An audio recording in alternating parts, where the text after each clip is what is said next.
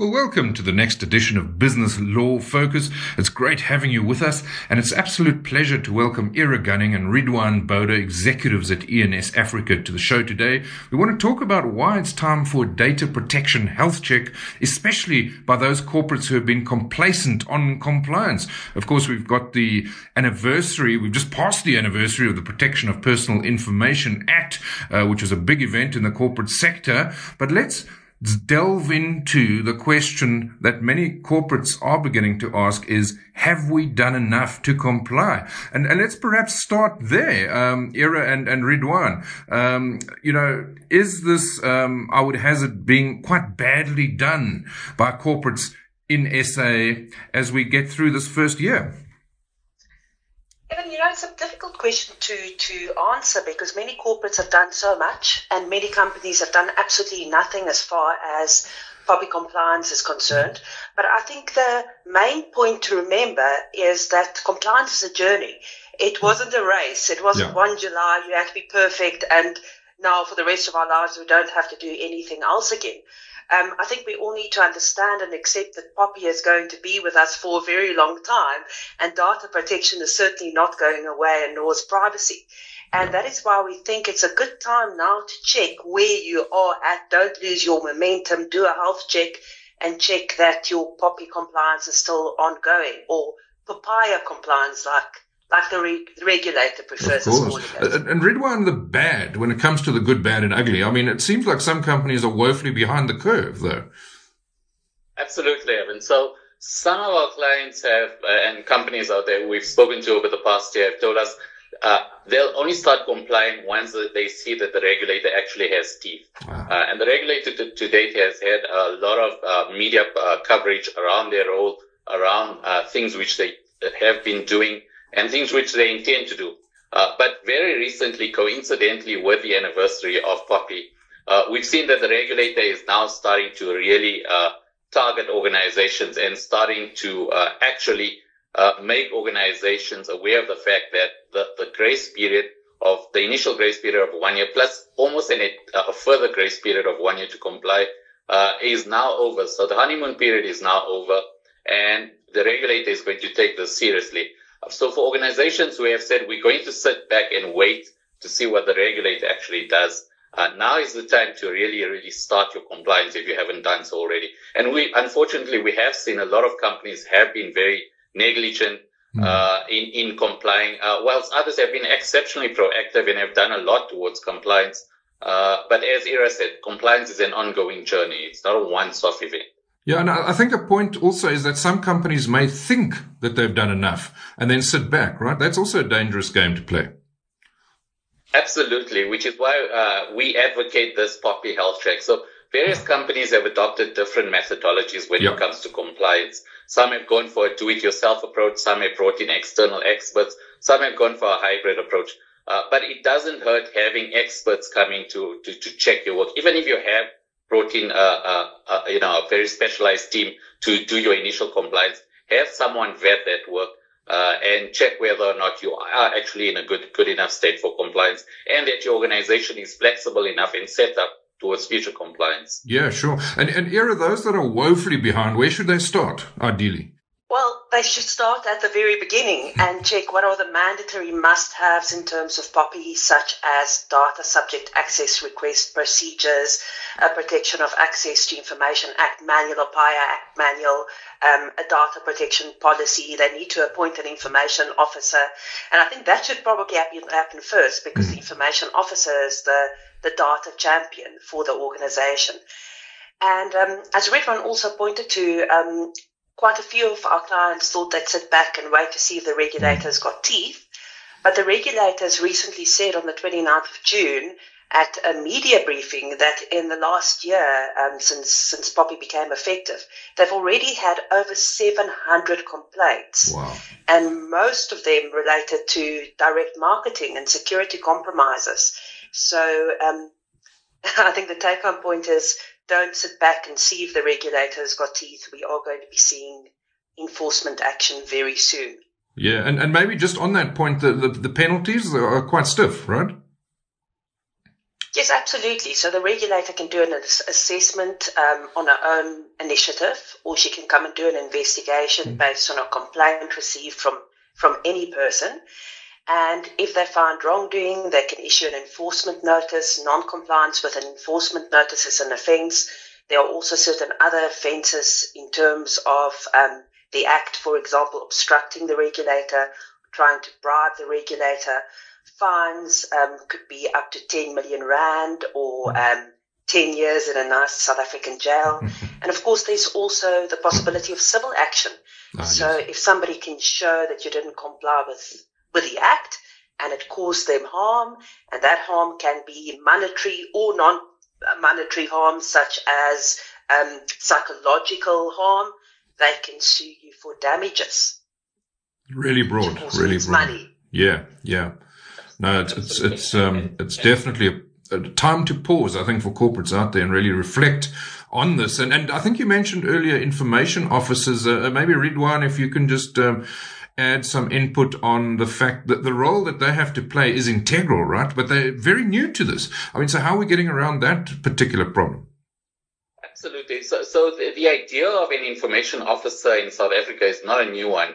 Uh, as far back as the year 2001, uh, the government uh, put in place what's called the uh, the uh, Promotion of Access to Information Act, and arising from that act, already there was this requirement to have uh, an, off, an information officer in place.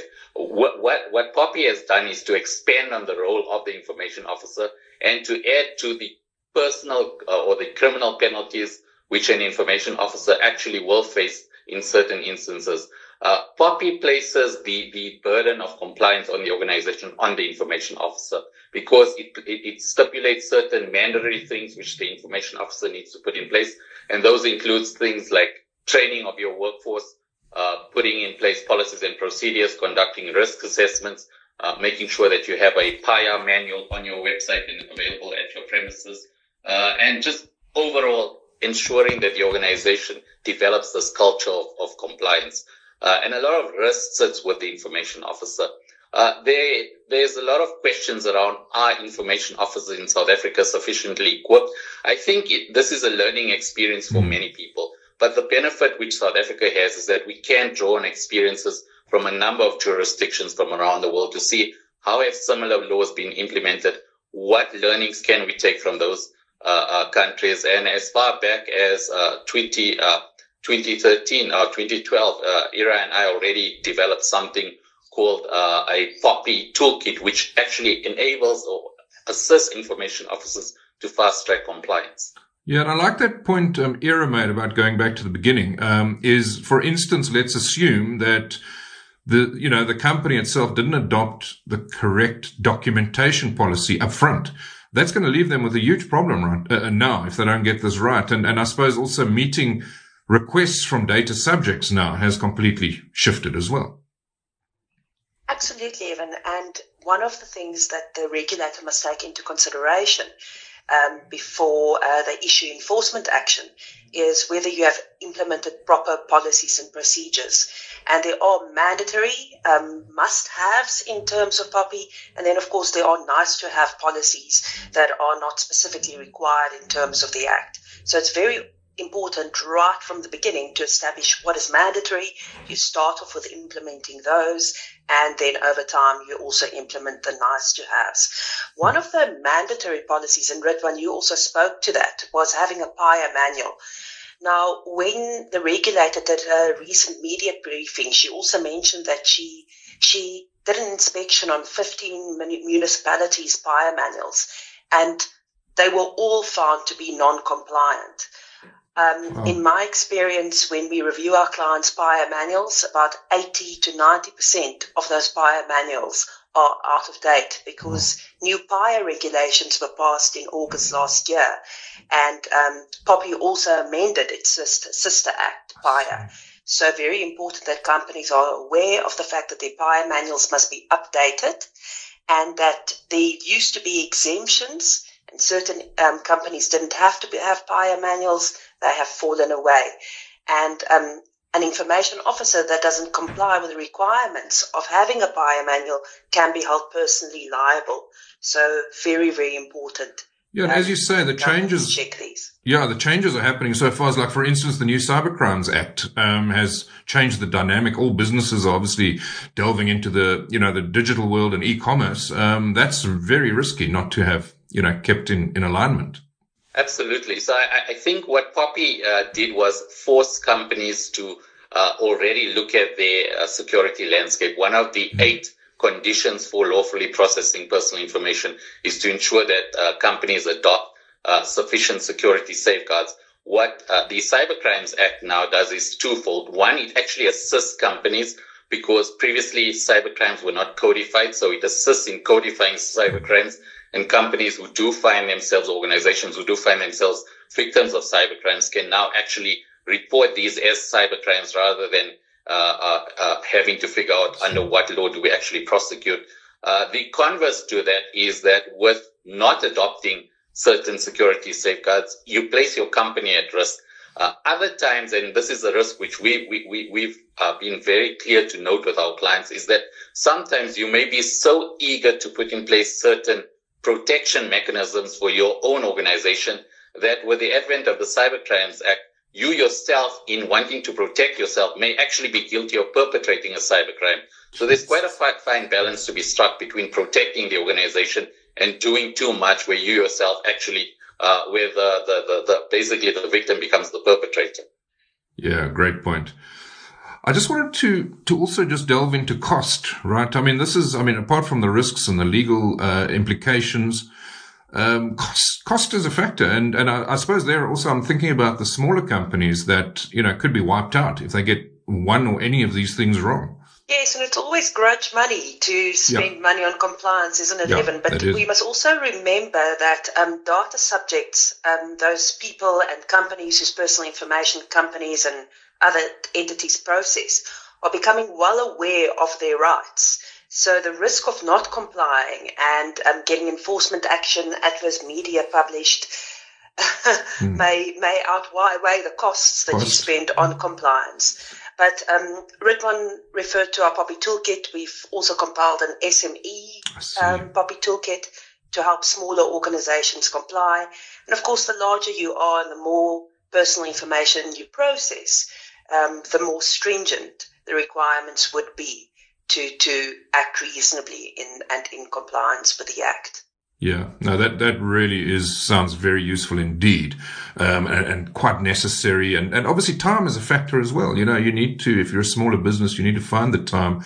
And I think any, any assistance there will be, you know, completely, uh, useful and valuable. Um, and, and just in conclusion, maybe, I mean, the sense I'm also getting is that a lot of catch up is happening, but uh, the question is maybe, you know, how do companies ensure that they actually stay ahead of this particular game? I mean, it's evolving so fast and changing so fast. Um, the, the, the focus should rather be on, on actually staying ahead than, you know, constantly playing catch up, right? Absolutely, Evan. It's so important to look at international guidance. Yeah. Um, POPI specifically says when we interpret the Act, we must look at international standards. So it's very useful to look at websites like the Information Commissioner's Office in the UK to see what guidance they've released on the similar laws, the laws that POPI um, are based on or, or, is based on. And then also very, very important that your information officer gets regular and adequate training. Yep. No, that, that's perfect. That makes a lot of sense. Uh, Ridwan, your, your thoughts also on just staying ahead? Yes, uh, keeping up to date with developments, that's absolutely critical. I think once you've got your bread and butter basics uh, sorted out, you can then start focusing on the next thing. I think one of the biggest factors which we find is holding organizations back uh, is that there's a failure to recognize that POPI compliance, it's not a legal issue. It's not an issue for only your, your, your IT people. It's actually a board imperative. Uh, your CEO by default is the designated information officer of an organization. And POPI compliance actually extends to every single person in your organization. So everybody from your board to your CEO, right down to uh, your factory level employees.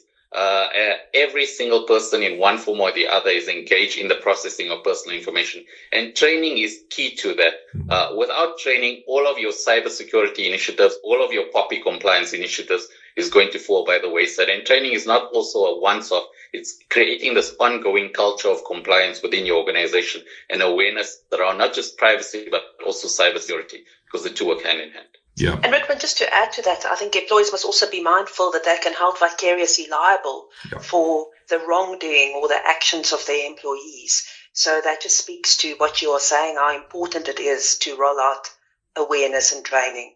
Brilliant. No, thanks very. I think that summary is so um, uh, pertinent, um, and and so thanks very much for highlighting these issues. A big concern. You know, businesses evolving so fast, um, and they just need to sort this out or face big problems in the future. So thanks very much for joining us and providing that very useful guidance. Thank you so much for having us.